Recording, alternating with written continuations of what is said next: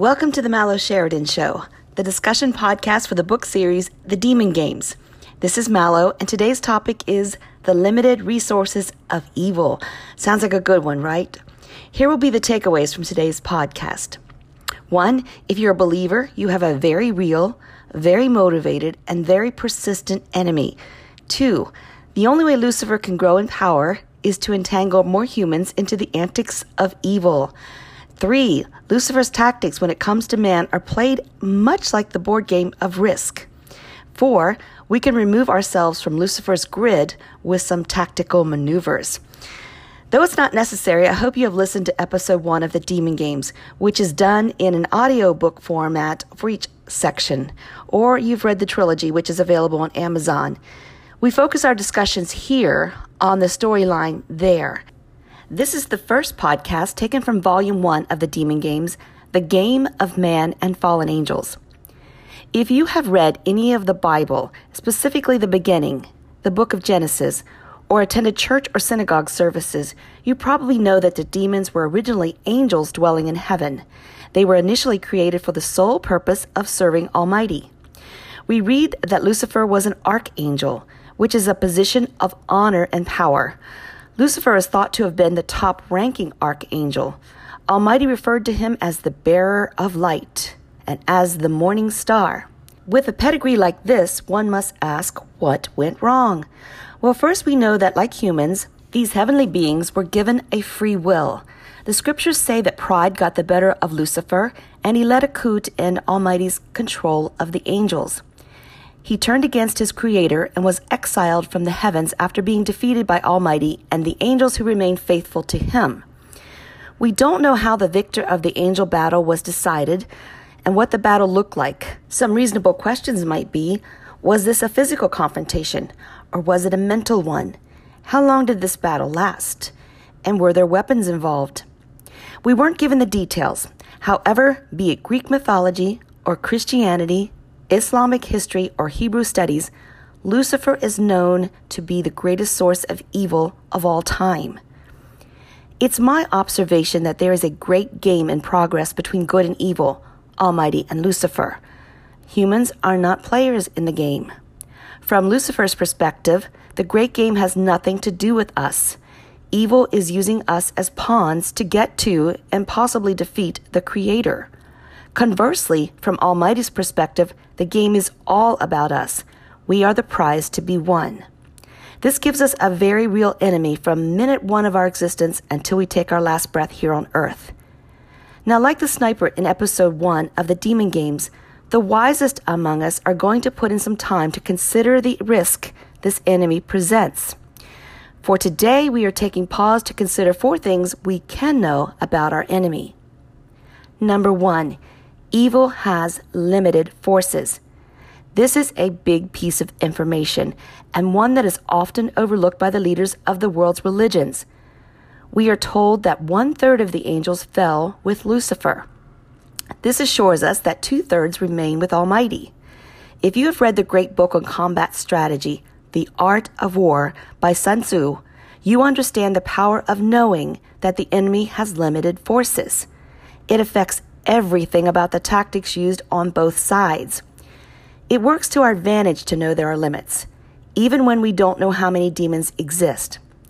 Lucifer cannot create more demon forces, simply because Lucifer cannot create anything. Almighty is the creator of all matter and the cosmos, which includes all life. A second thing, number two, that we can know the only way Lucifer can grow in power is to entangle more humans into the dark side of the game.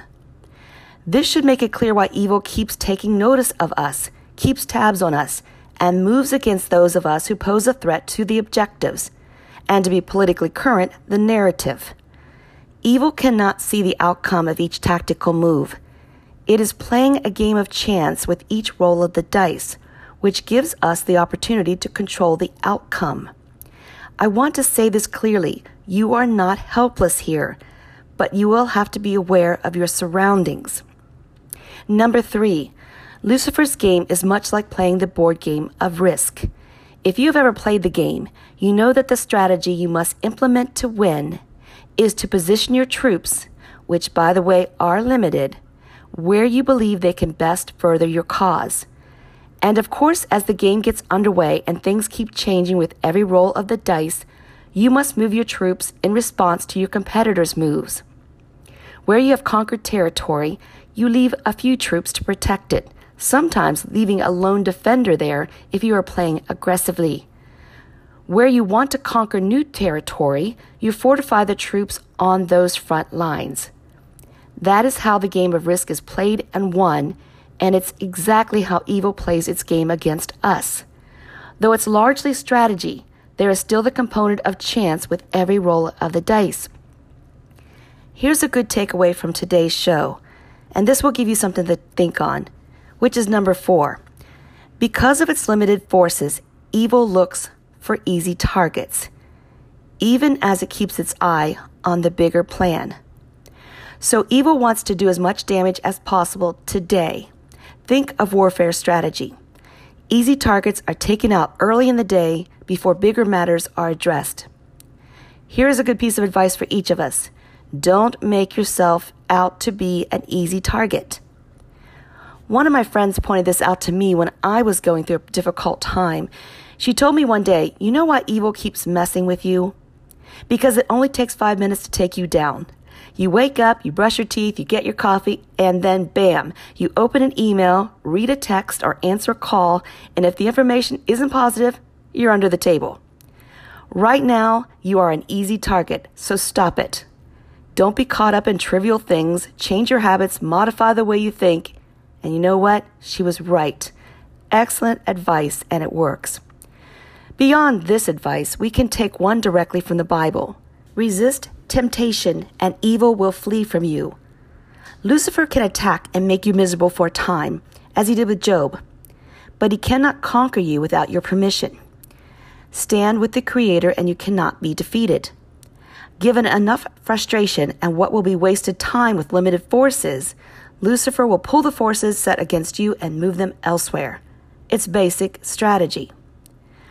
I put show notes on our website for each episode. It will give you the references I use here and others, including passages of scriptures, so you can check them out for yourself. When you visit the website, please share your thoughts and questions. We are always interested in hearing from our viewers. We will begin each of our Mallow Sheridan shows by addressing the questions that come in from our audience of the previous episodes. It's www.thedemongames.com. If you would like to direct a question to me, I can be reached at mallow at thedemongames.com. Feel free to leave your text number and we will alert you when the new shows are posted.